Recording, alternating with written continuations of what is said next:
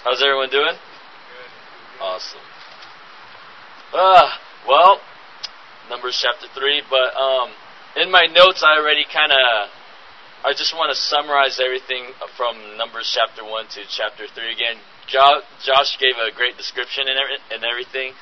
He went into more detail, but what I have from my notes is just, um, it's just really something around it, so it can give you a better picture to lead you up to Numbers chapter 3 and so on. And so the book of Numbers, obviously Josh said it's about numbering the numbering of people. But not only is it about number or about numbers, but it's about organi- the organizing camps to do or God's organization for the camps to do battle as well. Neat. Hold on.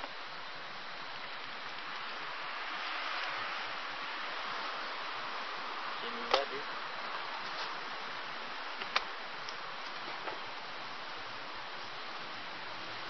Cool.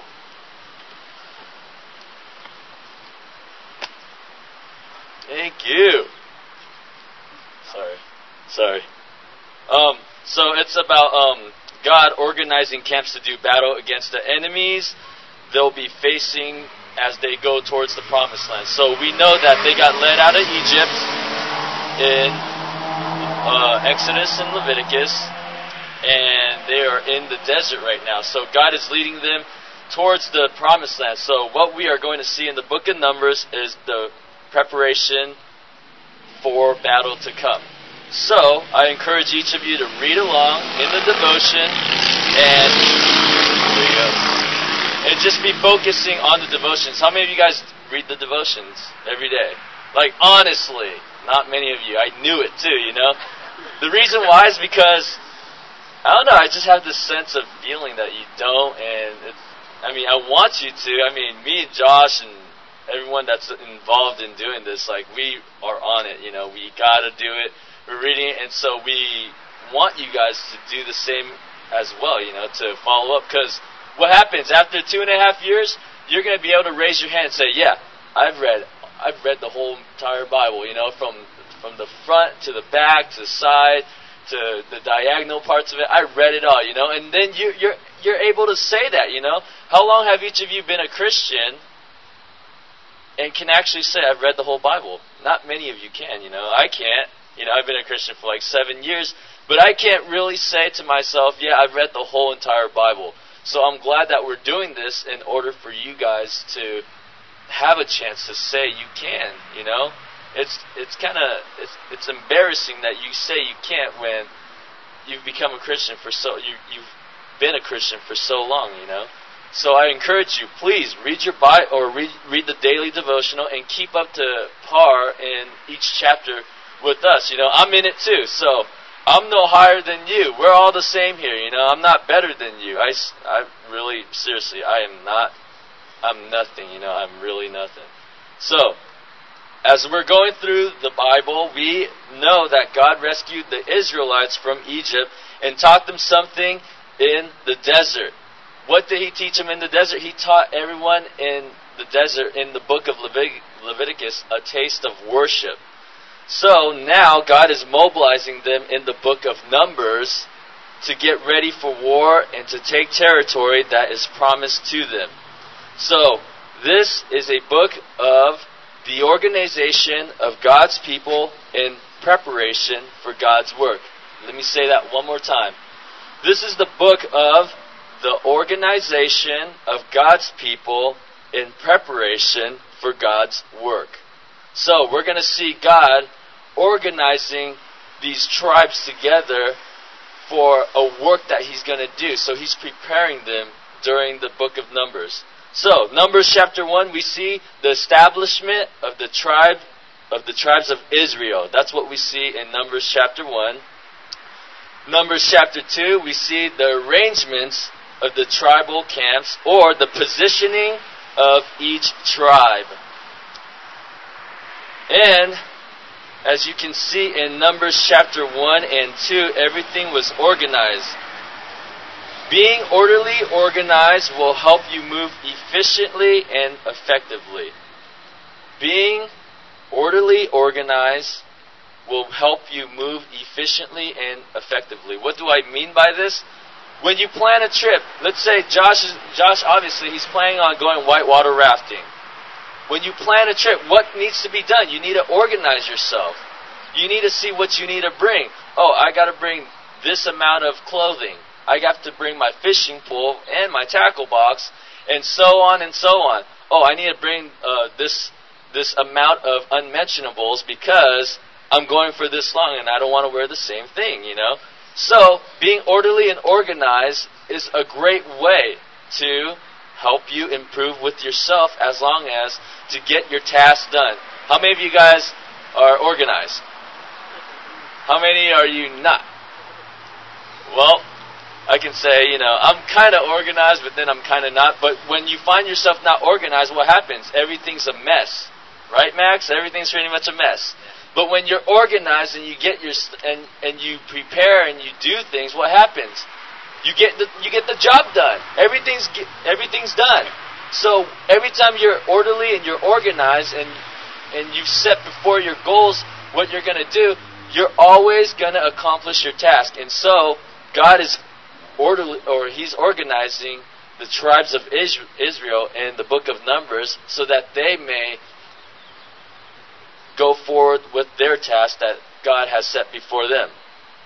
So, now, what we've all been waiting for, Numbers chapter 3. Let's go before the Lord and uh, we'll dive right in. Father, we come to you tonight. And God, I ask that you would speak to our hearts. God, that you would speak through me. I have I don't have much to say, but I know that you want to speak to your people tonight. So, Father, I ask that our hearts would be open, that your words would be piercing into our ears, that we would grab and, uh, and feel your presence here, but most of all, that we would hear your voice in this time. So, please, God, speak through me. May you have all glory and praise in Jesus' name. Amen. Alrighty, so Numbers chapter 3 is the organization of the Levites the organization of the Levites. Uh, we'll just open up. So, verse 1. This is the account of the family of Aaron and Moses at the time the Lord talked with Moses on Mount Sinai. And we'll stop right there. Right before we jump into anything.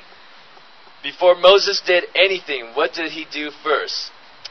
He was talking to God. He was hanging out with God. Moses spent time with the Lord.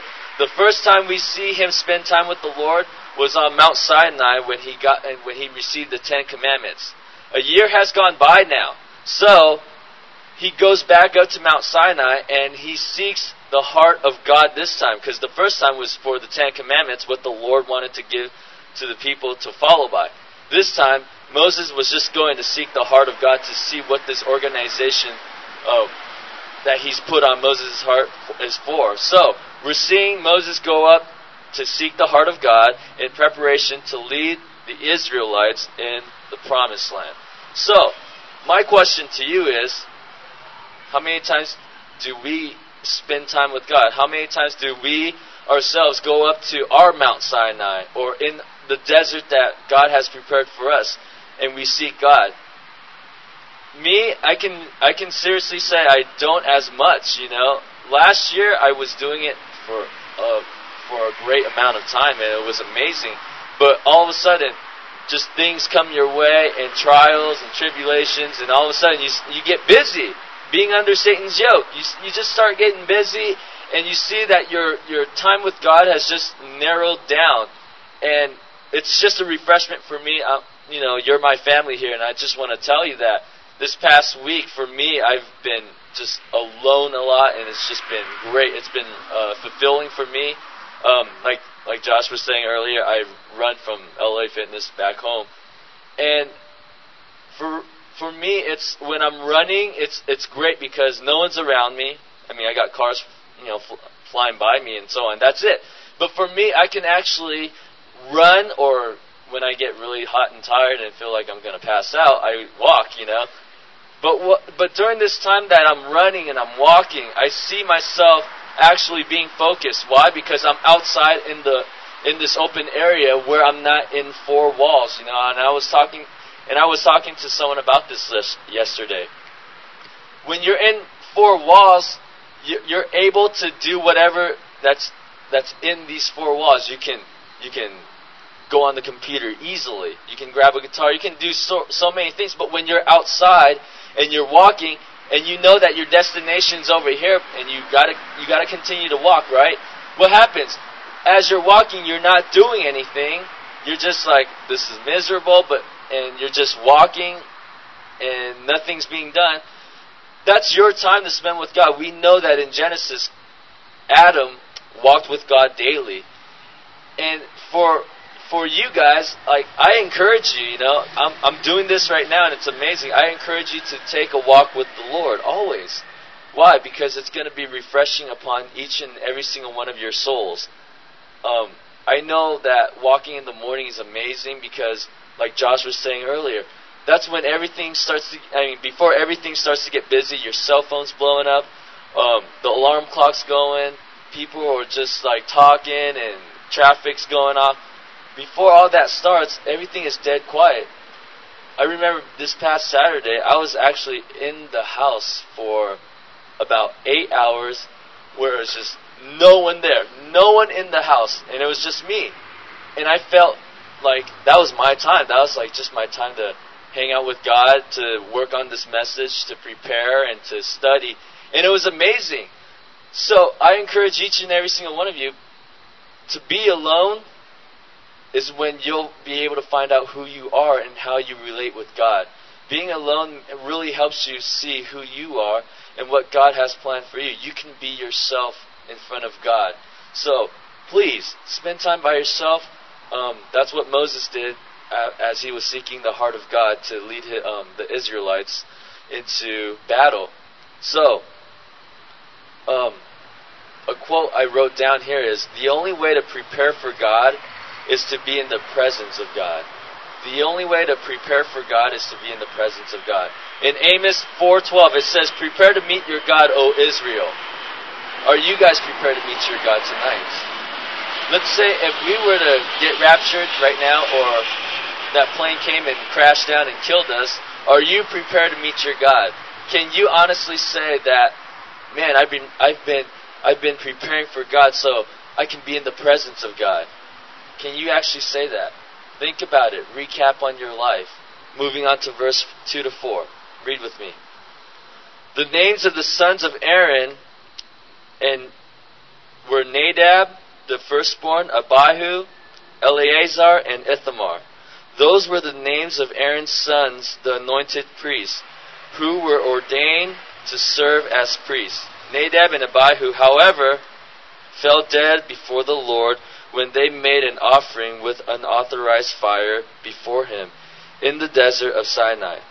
They had no sons, so Eleazar and Ithamar served as priests during the lifetime of their father Aaron. Okay, we see here in these verses that Aaron and his sons are from the tribe of Levi, because this this whole chapter is the establishment of um, the Levites. So we see that Aaron and his sons are from the tribe of Levi. So if Aaron and his sons are from the tribe of Levi, then what tribe was Moses from? Levi. I think I heard Levi over here from Vincent. You're right. So, if Moses is from Levi, good job, Vincent. Was it Vincent? Was it, or was it Patrick? You're the man, dude. Okay, so if Moses is from the tribe of Levi, how do we know that? How do we know that if Moses was from the tribe of Levi? How do we know that? What? Because they're brothers. Dude, two points for you, man. Exactly. Moses and Aaron are brothers. Okay, so if Moses and Aaron are brothers, who's the oldest? Aaron. Good. So, that that's just awesome, man. You're on point. I, I, was just doing that just to see, you know, you Bible students out there see how you're doing and so on. But yeah, you're right. So Aaron is the oldest brother. Moses is the younger brother, along with Aaron and his sons are from the tribe of Levi. So we see that Nadab, Abihu, Eleazar, and Ithamar are Aaron's sons, which would make them the priests because they're from the tribe of Levi. They are the descendants of Aaron. But if you notice in verse 4, Nadab and Abihu are dead. If you remember back in Leviticus chapter 10, Nadab and Abihu made unauthorized fire before the Lord. So God consumed them with fire. So they're no longer here. They're dead. They dropped dead. So, I guess you can kind of say they were burnt out on ministry. if you don't get it, whatever. So, just a little joke. Moving on. They were burnt out on ministry. Ha ha, moving on. Verses 5 to 10. Read with me. The Lord said to Moses, Bring the tribe of Levi, Levi and present them to Aaron the priest to assist them.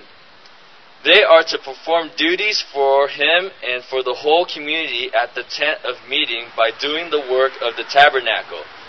They are to take care of all the furnishing of the tent of meeting, fulfilling the obligations of the Israelites by doing the work of the tabernacle. Verse 9 Give the Levites to Aaron and his sons, they are the Israelites who are to be given wholly to them. Appoint Aaron and his sons to serve as priests. Anyone else who approaches the sanctuary must be put to death. And we'll stop right there. Look at verse 6 with me. Bring the tribe of Levi and present them to Aaron and the priest, or pre- present them to Aaron the priest to assist them.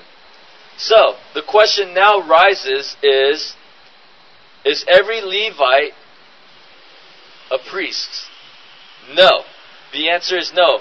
Not every Levite is a priest. Why? Well, it was only the descendants of Aaron, which is his sons, are the are the priests. The the Levite, the, the everyone that's a Levite was more of an assistant to the priest. They were to help out with whatever, um, whatever God has um, has put for Aaron and the priest to do. It's kind of like saying, um, it's kind of like saying, okay, we know that Josh teaches this Bible study, but we're all from the same family.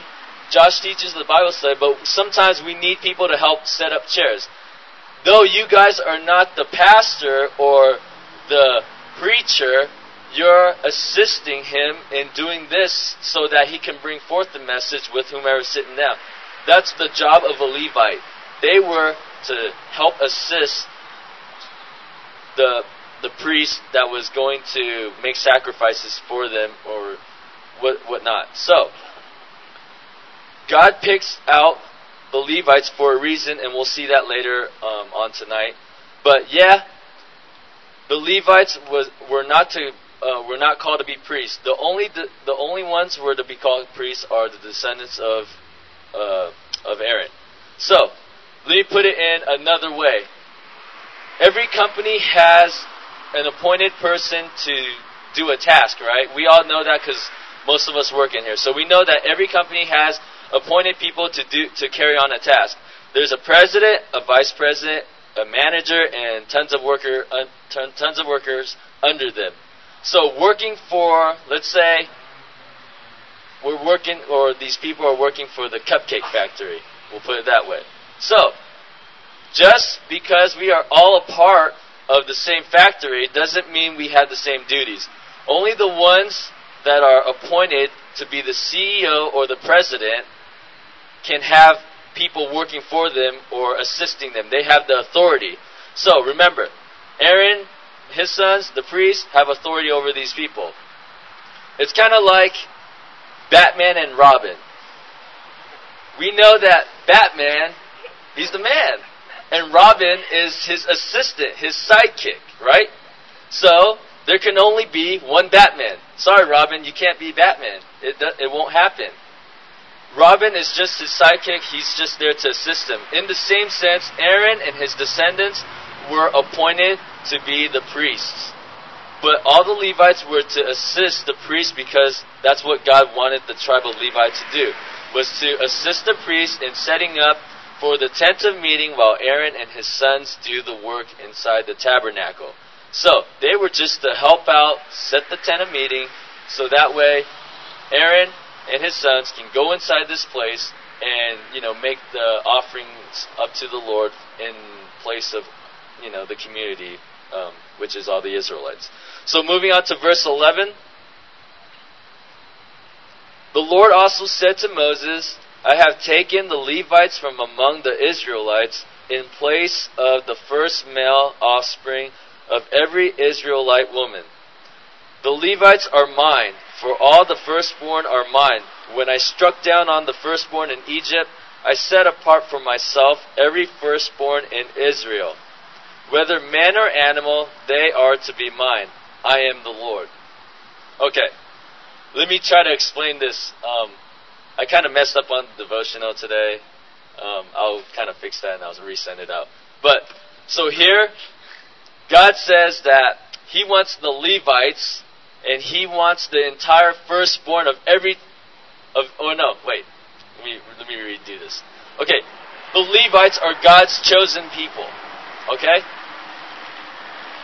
they were not supposed to be in the beginning because what happened in verse in verse 12 it says I have taken the Levites from among the Israelites in place of your first male offspring of every Israelite woman. So, God was going to make the whole tribe of Israel every every tribe that's in Israel, he was going to take them and he was going to take every firstborn to to be unto him. He's going to choose them to take care of the tabernacle. But what, what happens? He doesn't. He only picks out the Levites. We know that there's the tribe of Simeon and there's Gad and Judah and Dan and so on. But instead, he only picks the Levites. Why? Well, do you remember back in Exodus chapter 32 when the people made a golden calf while dancing around naked and worshiping this thing? That day when Moses came down from the mountain, he said, Whoever is for the Lord, come to me. So he's telling this to all the tribes, right? You, you guys remember this, right? He's telling the whole the, the whole entire Israelites, the tribes that are in there, they're already sectioned off. He's telling the whole the whole people, hey, whoever is for me, come to me. Whoever is for the Lord, come to me this day. Every other tribe was being a bunch of little sissies. They were just like, oh man, I don't want I don't want to go do this task. I don't want to go do this thing that the Lord has planned for me. So, there being a bunch of little sissies during that time. Sorry, I got distracted. And they were being scared because they did not want to take on this task that the Lord had for them by killing their own rebellious brothers and sisters, pretty much their own family. But the tribe of Levi, oh man, the tribe of Levi, out of all the tribes that didn't, that didn't want to go, they're just, I don't want to go, Moses. I don't want to be on the Lord's side. I don't want to be on his team right now. Oh, the tribe of Levi, oh man. They were just, Moses, we're gonna, we want it. We want to take care of this. It's saying this.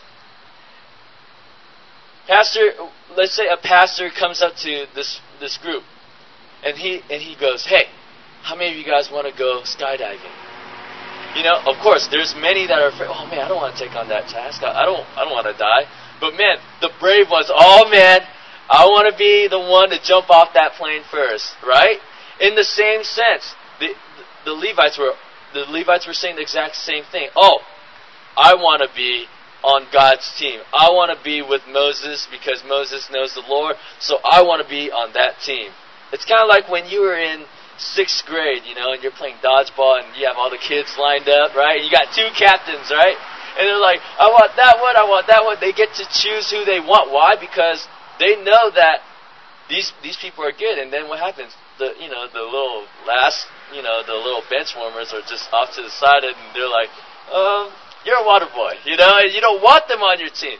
And in the same sense, God kind of already knew that the Levites were going to do this because God knows everything. So the Levites raised their hands and they were saying they were pretty much telling Moses, "We want to take on this task." So, in Exodus 32:26, the Levites rallied to Moses saying, "We want to do this." So then God So then the God of Israel says, Let each man strap a sword to his side, go back and forth through the camp. This is we're in this is Exodus uh, 32, 27 to 29. If you guys want to mark that down and look back, but I'm to give you. Um, I'm just to read what the scripture says. So it says, "Let each man strap a sword to his side, go back and forth through the camp, from one end to another, each killing his brother and friend and neighbor." The, the Levites did as Moses commanded, and that day about 300 people died. From that day on, the Levites were set apart, and the Lord blessed them that day, for they were against their own sons and brothers. So we see here the task that the Lord had for whoever wanted to take it, obviously the Levites, the task that the Lord had were to kill all these men, all these rebellious Israelites that were dancing around the calf. So that day, the, the Levites rose up, killed them all, 300 people plus maybe, died that day, and God blessed them. Why? Because they were set apart. And in our lives, are we set apart? Are we blessed by God like that? Do we say, Lord, I want to be set apart. I want to take on the task that you have for me. I want to be radical. Or are we just in our comfort zone saying, you know, I'm fine where I'm at. I don't want to take on that task, Lord, because I'm okay. I'm doing just great. One thing that encourages me is when I remember when Josh was, because we've been best friends for a very long time. I remember when he had an opportunity to go into the desert with John Courson. It was a task that the Lord had for him. I remember him and I were talking, and saying, "Dude, I don't know if I remember him saying, I don't know if I want to do this because it was out of his comfort zone. If he were to go, it was going to be three, four months flat out. I'm going to be a different person when I get back. I, I you know, I, I don't want to leave my job that I have. I don't want to do this. But yet, he stepped out and went out and did the Lord's task, and the Lord has made him the man of God he is today. He prepared him for what was about to come today. So, in the same sense, the Levites did the exact same thing. They took on the task. They said, hey, I want to be radical. I want to take on the task. I want to accomplish this. I want to do it for the Lord. And so they did, and they were blessed by it. And I can tell you now, Josh can tell you now, he took on the task, and he can, obviously, he's set apart. He can totally tell you that he was blessed through that experience. Have, ha, have you guys gone through that experience? Have I gone through that, that experience? Are we set apart? Are we, are we willing to go out and just take that risk that the Lord has for us and be set apart for ourselves in order for us to bless Him? I mean, I'm very thankful. I'm very happy that you guys are always here, so faithful in this ministry that's going on. But I ask you the question Will you step out? Will you be radical? Will you start doing the things that the Lord wants you to do? The talents that God has given you, have you used them? Have you utilized it and take it and push on forward with it? Have you done that? If not, then ask yourself tonight, ask the Lord tonight, Lord, what's my talents? What do you want me to do? How can I be radical for you? Ask yourself that question and move forward. And I know that God will bless each and every single one of you through that. So as we move on to verse 14 to 20, I'm not going to read it because verses 14 to 20 is Moses. He counts the Levites by families and clans as he commanded, as he was commanded by the word of God. So in these verses, we see that the Levites were divided into three major family groups. From verses 14 to 20, this is the establishment that Moses counts each Levite and establishes three groups as Tyler was mentioning earlier, and I'm going to repeat that and give you uh, more, more, uh, just more detail on that. So read with me in verse 21 to 23. To Gershon belonged the clans of the Libanites and the, Sh- the Shemites. These were the, these were the Gershonite clans. The numbers of all the males a month old or more who were counted was 7,500. the Gershonite clan were to camp on the west behind the tabernacle, moving down to verse 25. At the tent of meeting, the Gershonites were, respons- were responsible for the care of the tabernacle, the tent, its coverings, the curtains at the entrance to the tent of meeting, the curtains of the courtyard, the curtains at the entrance to the courtyard, surrounding the tabernacle and altar, and the ropes and everything related to their use. Okay, so the Gershonites. We see here that their family, they've counted to be 7,500. And their responsibility were to care for the woven materials and animal skins and pretty much the covering of the tent. The Gershonites weren't the priests, but they fulfilled the important role, none of the, none of the less, in that they provided the covering for worship. They were the ones who pitched the tent. It's kind of like you, we have this building right next to us. Their their main job were, was to cover the tent, so so that the tabernacle can be established inside. So what happens when you're going camping? Someone brings a tent, right? Someone bring, someone straps on a tent, and that's their job. You know, they bring the tent, and their job is to provide the tent to cover to cover you and whoever else is sleeping in the in that tent. So you can kind of say they're the tent makers. They're kind of like you know they're making their little teepee for you. There you go. That's their job. That's the Gershonite's job. And and now we're going to look at the Kohathites' job in verse 28.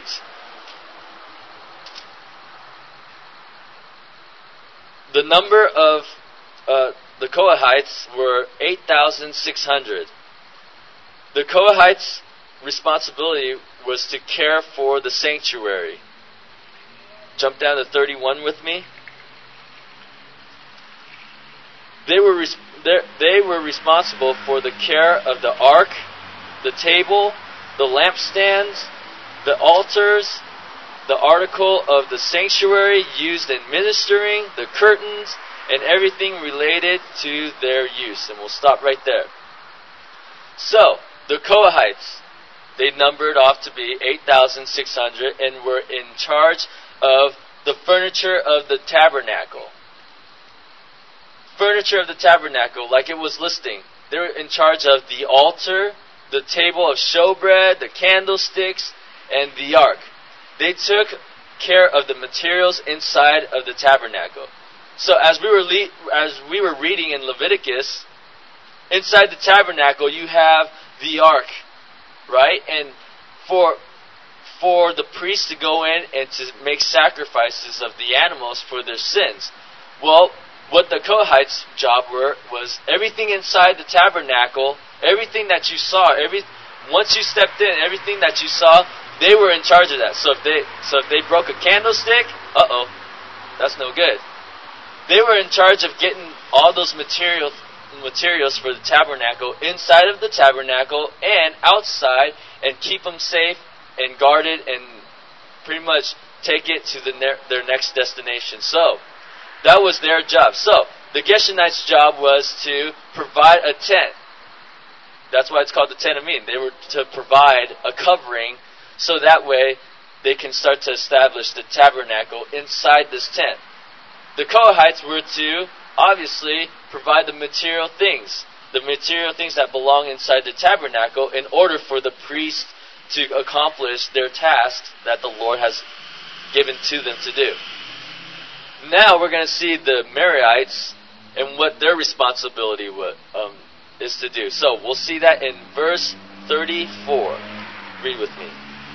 They've numbered off to be 6,200 and jump down to 36, and we're going to see um, what their what their responsibilities or responsibilities were.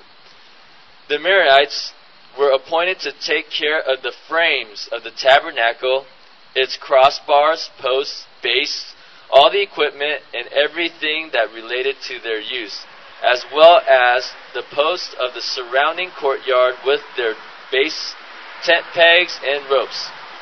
So we'll stop right there. So the Merarites were to take care of, obviously, the boards, the bars, the pillars, and the sockets, pretty much the hardware stuff. So, we see that the Gershonites put the tent, they've, they've, they've covered it, for, uh, they, co- they put the coverings over.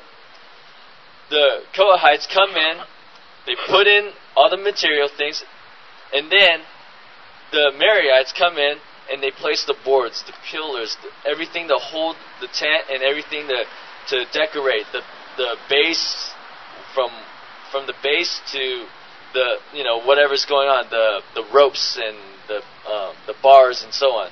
So I was kind of getting this structure in my head when I was reading this about these three um, individual groups. So we see that this building has a wall. Obviously, obviously the Gershonites took care of this building. They put the walls up.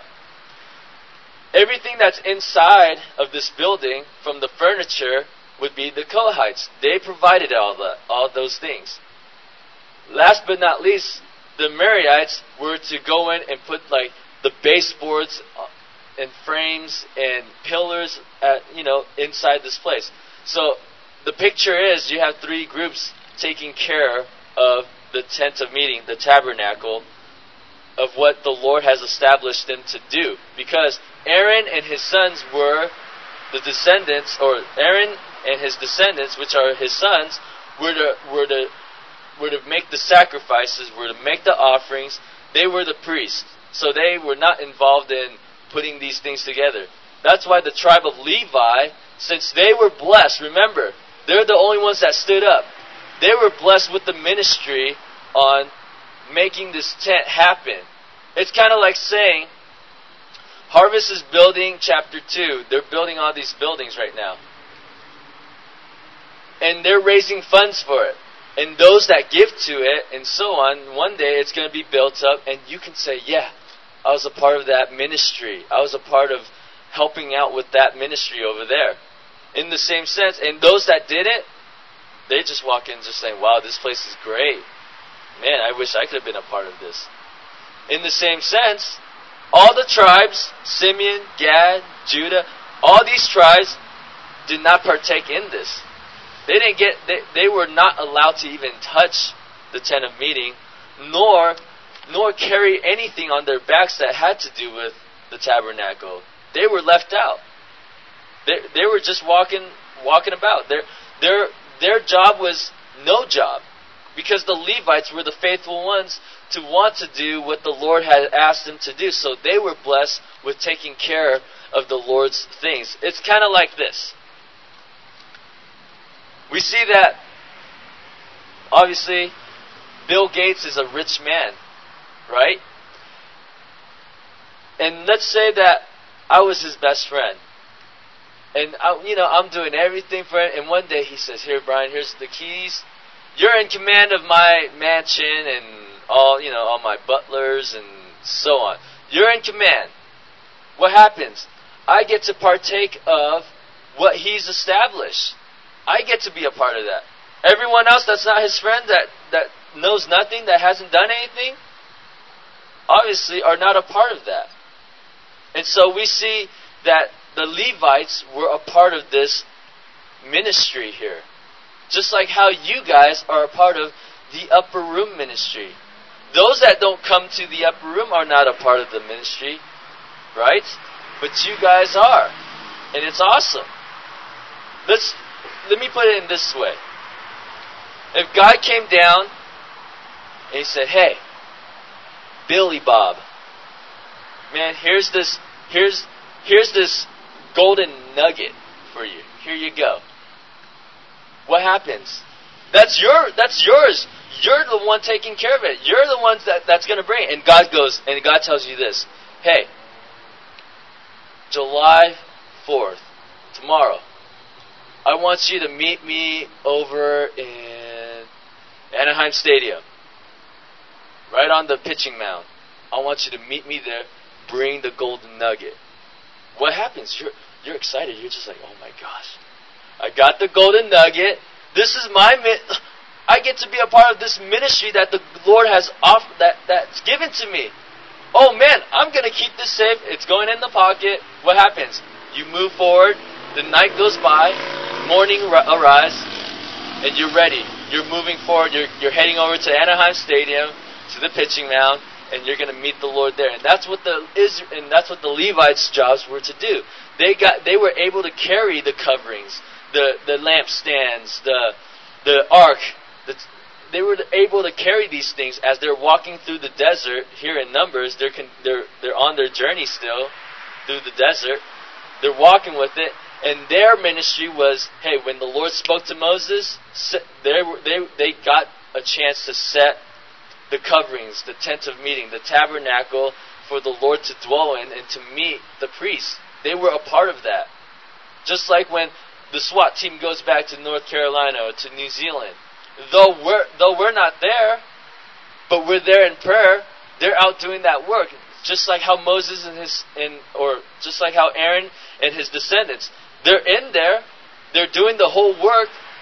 They're the Levites were just the one that just built the, the tabernacle for them, and then they were the ones to enter in there, just like our prayers for the SWAT team. Yeah, we're built. We're we're building them up. We're, we're prepping them up. We're, we're flooding them with our prayers for them to go and establish what God has called them to do. And it's the same exact thing. Although this is just spiritual. This isn't physical as it, as it was going on in uh, back in the day in Numbers. So we see that the Levites were totally blessed. They got a chance to to carry on God's um, God's tabernacle. They they were the ones to plant those things and to to to arrange them and to set them up. They were they were the ones to that were picked from the tribes to do these tasks. And as we go on, read with me in verse 38. Moses and Aaron and his sons were to camp to the east of the tabernacle towards the sunrise in front of the tent of meeting. They were responsible for the care of the sanctuary on behalf of the Israelites. Anyone else who approached the sanctuary was to be put to death. And Tyler uh, touched base on this already. So they were to camp on the east side to protect the tabernacle, while everyone else were, were, were to stay away from it. And those that were not from the tribe of Levi those that were not helping out setting this up, because the, these guys were blessed, remember. Those that were not from this tribe, if they were to walk right in front of it or, or anything, or even try to try to touch the curtain, they're going to get worked. They're going to get smited off the face of the earth. Why? Because this place was holy. And we know that when we read in in the Bible that God is what? Come, he's to be when he comes back for us. He's coming through the east gates, right? He's got, he's so holy, the east side is his side. Even though we're from the west side, I mean, we can always look towards the east side, yeah. But I'm just saying, what this represented was the east side was very holy. Those that those that walked over there towards that sanctuary or towards that tabernacle, you're going to be smoked because God is holy, and we need to remember that God is holy, and that He loves us, though we have salvation in Him, we often forget how much reverence we need to give back to Him. We need to fear Him as men and women of God. Those that fear God, God will choose to use. Those that don't fear God, I don't know where your place is at. Fear Him this day. Moving on. Verse 39 to 45.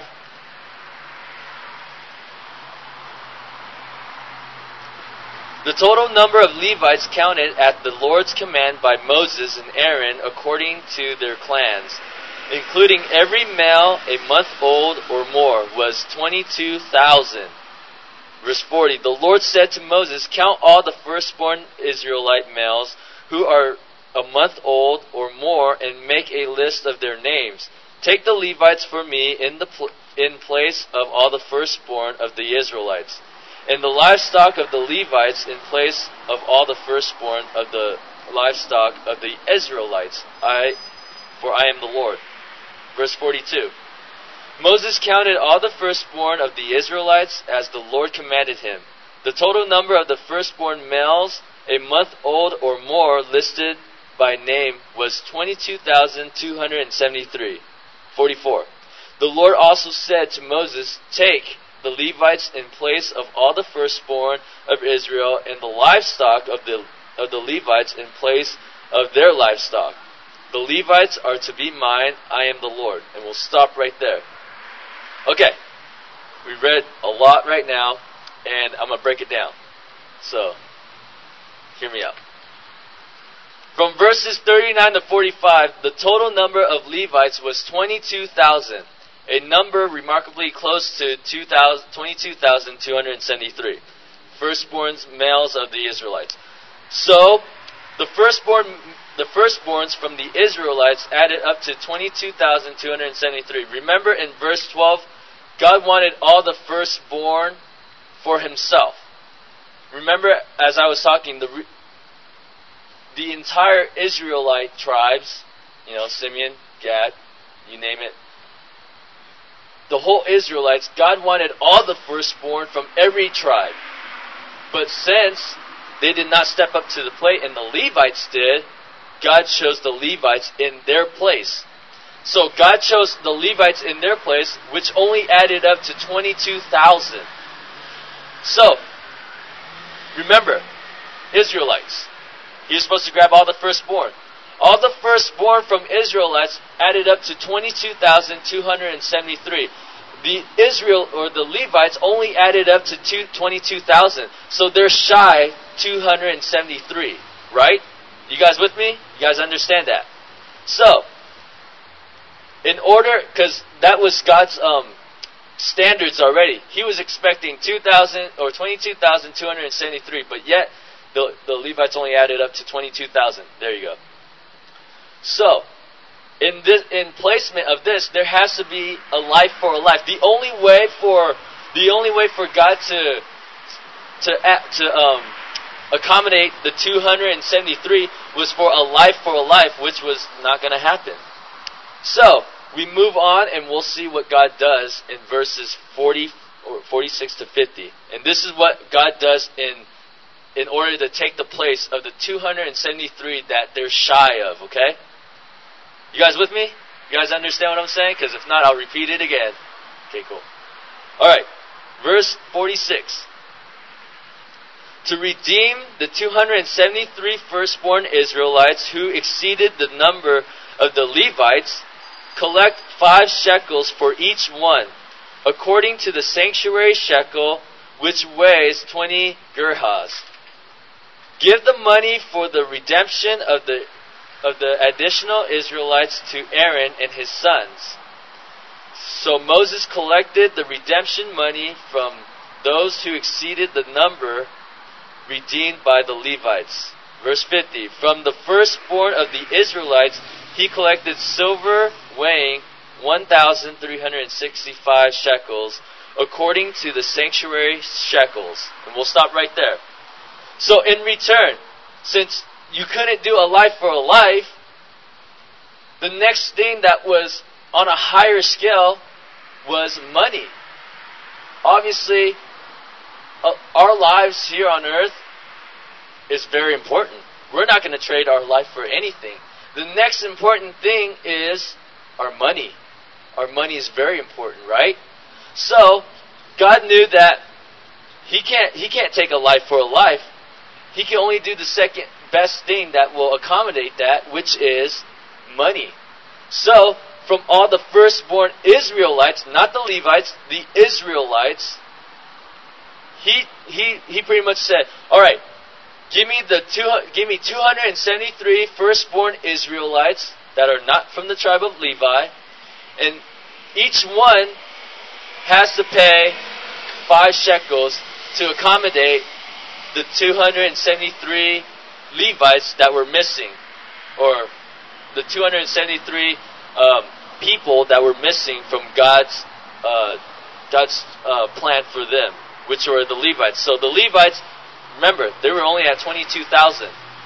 they needed they needed they needed something to cover the 273 that were the firstborn of the Israelites. So he took 273 of their firstborn, each of them coughed up five shekels each, to pretty much redeemed what God has already planned. Do you guys understand what I'm saying? I mean, if not, raise your hand. Please. I want to try to explain this to you because it's pretty cool. So everyone knows. So you're telling me this. If someone were to come up to you and say, hey, how come there were only 22,000 Levites when there's supposed to be 22,273? What took its place? You guys are telling me you can answer that question. Praise Him. Awesome. I thought I was just going to have trouble with this one. Sorry. But great. So, we see that they took the 273 firstborns and took five shekels from each one to accommodate 22,273 that has been established from the Lord already. So, that made it up for the Levites. And so, what did Moses do with that money? We'll read here in verse 51. Moses gave the redemption money to Aaron and his sons as he was commanded by the word of the Lord. So we end the chapter by Moses taking the money, the redemption money, and he gives it to Aaron and his sons. Why? Because they were the priests. They were in that tribe of Levi, and they're missing 273 people already. So the money accommodated that and made up for the 273 bodies that were, was not able to be there. So they kept the money. And so pretty much this whole chapter, Numbers chapter 3, what did we gain? The establishment of the Levites, the tribe of Levi. That was their duty. So, what were their so uh, so pretty much you guys kind of understand the whole chapter, right? So, if I were to say, okay, what was the what was the task and the job of Aaron and his descendants? What were their jobs? Priests. What were the jobs of the Levites? Taking care of the tent of meeting, the tabernacle, right? So that was pretty much the foundation of this. That the Levites were chosen by God because they stepped out and they took the hit and they did as the Lord asked them to do, and they were blessed by ma- by being able to maintain the Lord's items. And so, one thing that kind of hit my heart was in 1 Corinthians. You do not need to turn there, but it's 1 Corinthians chapter 3, verse 15, and it says this: If it is burned up, he will suffer loss he himself will be saved, but only as one escaping through the flames. And why this hit my heart is because that's the that was the Levites. They were the ones who stepped up. They're not going to suffer the loss because they were blessed by it. But every tribe around them suffered loss because they were not able to be a part of that ministry like the Levites were. And in the same sense, this passage is talking about you and I. When we go to heaven, are we going to suffer loss? Did you do enough for the Lord? Did you want to do things for the Lord here on earth? Or will you be like the rest of the tribes and suffer loss? So I encourage each and every single one of you, please, let's try to be a Levite. Let's be the ones to say, Lord, oh man, I'm going to do it. I want to do it because you're the Father, you're God, and I want to do that because I want to bless you. Let's not be like the other tribes, scared out of their shorts or out of their cloaks during that time. Let's not be like those tribes and just, oh man, I'm, I want to be a sissy right now. I don't want to take on the Lord's task. Why? Because you will suffer loss if you do that. When the Lord commands you to do something and tells you to do something, you go do it. But if you don't, you're going to suffer the loss. Someone else is going to snatch it from you, and they're going to receive the blessing in that life. So, I will close with two more things. Matthew 23:12, Jesus speaking, saying, "For whoever exalts himself will be humbled, and whoever humbles himself will be exalted." For whoever exalts himself will be humbled. Those of you that think you're all that, oh, the Lord's going to break your legs and you're going to be humbled after that. So do not think you're all that in a bag of chips because you're not. But the, but those that are humbled will be exalted. Those of the, those of you that are in the quiet, that that doesn't receive anything. Maybe maybe you do things at the church that no one sees. You will be exalted later in heaven. God is going to be like, just because you did that behind the doors, this is what I'm going to give for you and for your life. It's going to be great. And I'm going to close with this last quote. This quote's by Robert Murray McCheyne. I've said it once, or I've, I've used this quote once, but I'm going to repeat it because I know you guys don't remember it. So, it says this Remember, you are God's sword, his instrument. I trust a chosen vessel unto him to bear his name. In great measure, according to the purity and perfection of the instrument, you and I, will be the success. What this is saying so far is you are God's instrument. When God uses you, you are to be pure and perfect in order for that task to be a success. And, it, and then the two last sentences says this It is not great talent God blesses so much as likeness to Jesus. A holy minister is an awful weapon in the hand of the Lord. Are you that instrument tonight? Are you going to be that weapon for the Lord? Because the Lord wants to use you. What happened? When the Levites raised their hand, oh, the Lord used them all right. He worked 300 people that day. In the same sense, are you, do you want to be that instrument? Do you want to be that weapon of God that God can use to put a dent in this world and in this life today? Because if you are, like it says in Isaiah, Here I am, Lord, send me. Will you say that tonight? Will you be those that will be willingly to be used by God?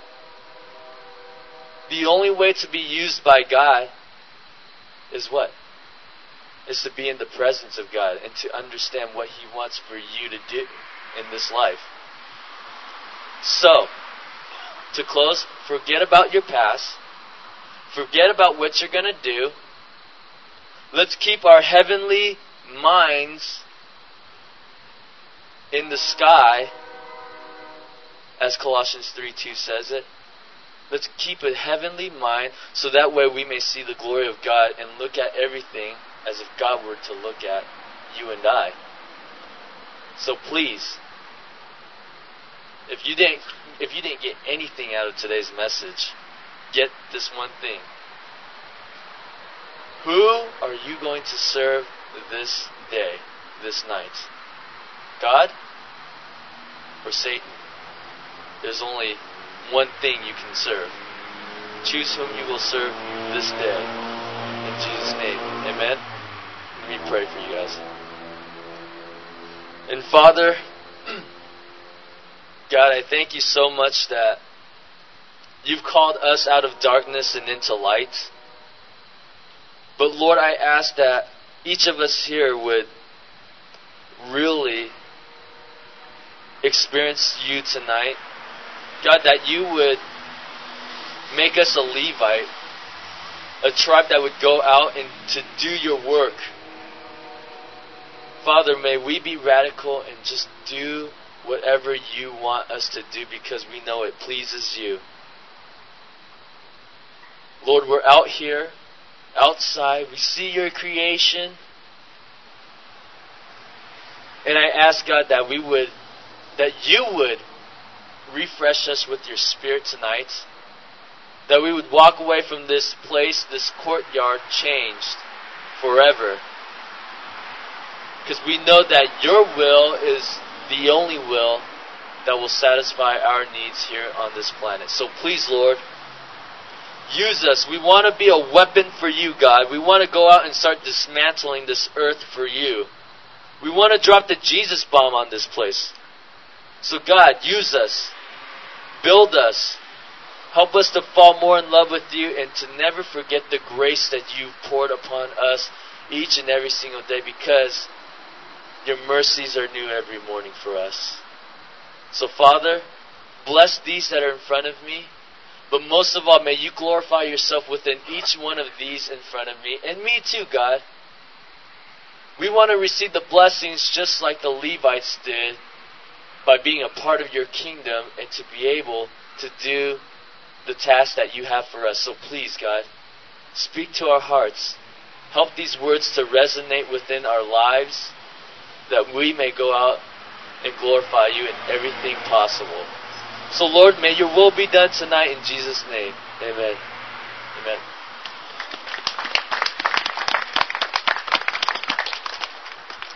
Amen. Amen. Wasn't that awesome? Family.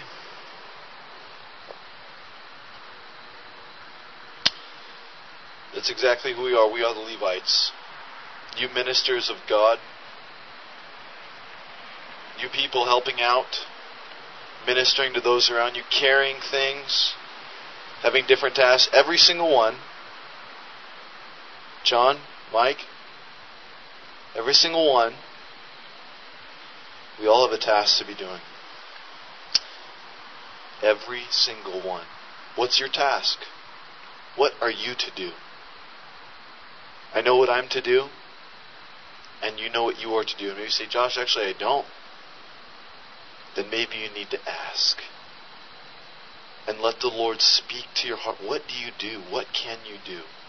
How can you help? What can you minister in? Figure out what that thing is and start serving in your church.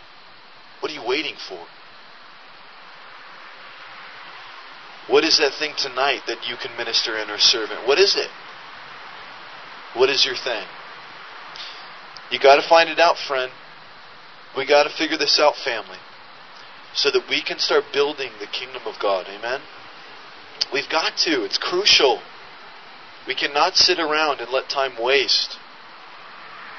Who cares if you build this big thing on the outside, but you have done nothing for the kingdom of God. What happens when you get to heaven? You have nothing.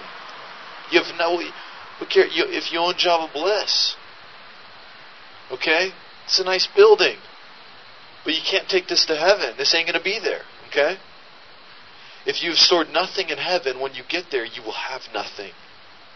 And I can't store for you, my friend. I can't do it. I wish I could. I put a little something in everybody's account if I could. Tonight's sermon is for Derek, man. It's for you.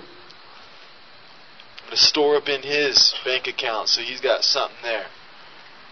Know, Derek is a faithful man. I know he's storing things up for the king. But each one of you have got to figure it out. Ty, you got to figure it out, man. Patrick, you got to figure it out. We need to start stepping up and moving forward tonight, in this moment, tomorrow, at your work. Sorry, nobody's working tomorrow. tomorrow at the beach. Tomorrow with your family, watching the fireworks. How can you be a blessing? Is it by cleaning up the dishes? Is it by just blessing somebody by listening to them, giving a little prayer on them, hearing that they have a need, and you secretly going and doing it?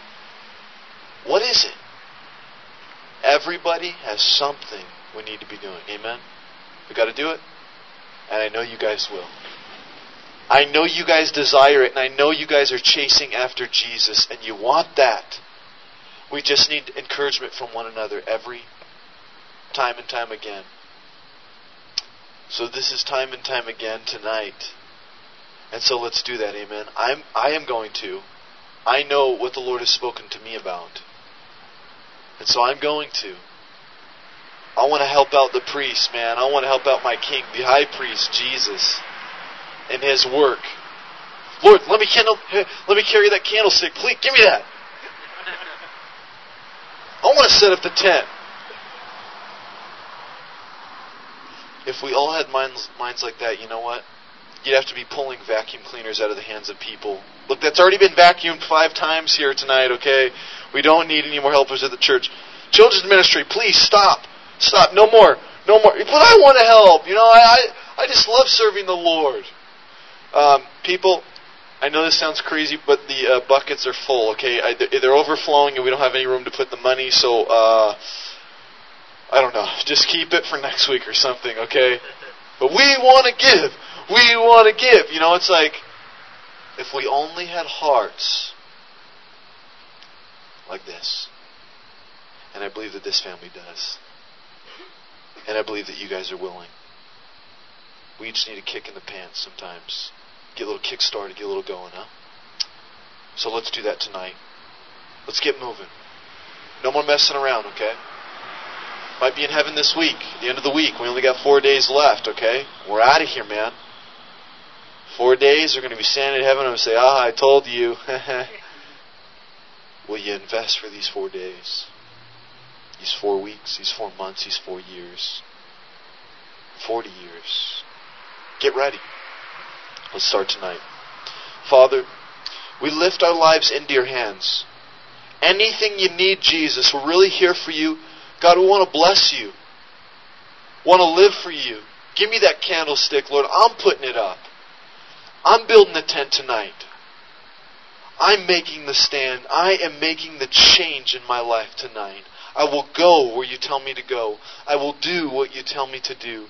I want to be your minister. Help me to be that king. I can't do it. I can't do it by myself. We fail. We mess up. But you are the great Redeemer who picks us up and wipes off our knees and gives us opportunity and talent and things that we can do. So we thank you that we're redeemed tonight and that we're white as snow and that we're made new. That we can be refreshed and have a new start to bless you. So we give ourselves to you, Lord. Here we are. Have your way in Jesus' name. Amen. Amen. I love you guys. One more thing I wanted to just pray for. The Lord brought it back to me. Amen.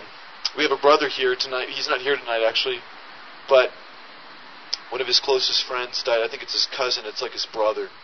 One of the brothers here at the study. I won't say his name just for until he, you know, wants to share when he comes back. But he, it's like losing your brother. Just get ready. If you lost your brother, you lost a sister, you lost a mom or a dad. I mean, that's hard, you know, that's really hard. And so we want to pray for him. Can we, family?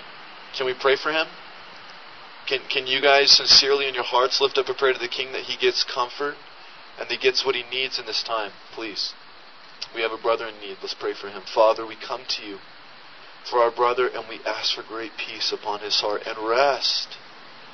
Lord, as, as the enemy maybe tries to attack him and bring him to the lowest point, we pray that you would part that Red Sea and that you would establish firm foundation of peace and rest in his life, and that you would be his God, and that he would look to you for deliverance, and that he would be set free, Jesus. You're the only one who can do it, and we believe in you, King, and we know you can pull through. And so please touch him tonight and minister to him, and let him be a light in the family. Let him be the, the light in that dark time. Let him stand up and bring great comfort and peace to the people through his words, because he has you. Bless him tonight. Be with him, we ask in Jesus' name. Amen. Amen.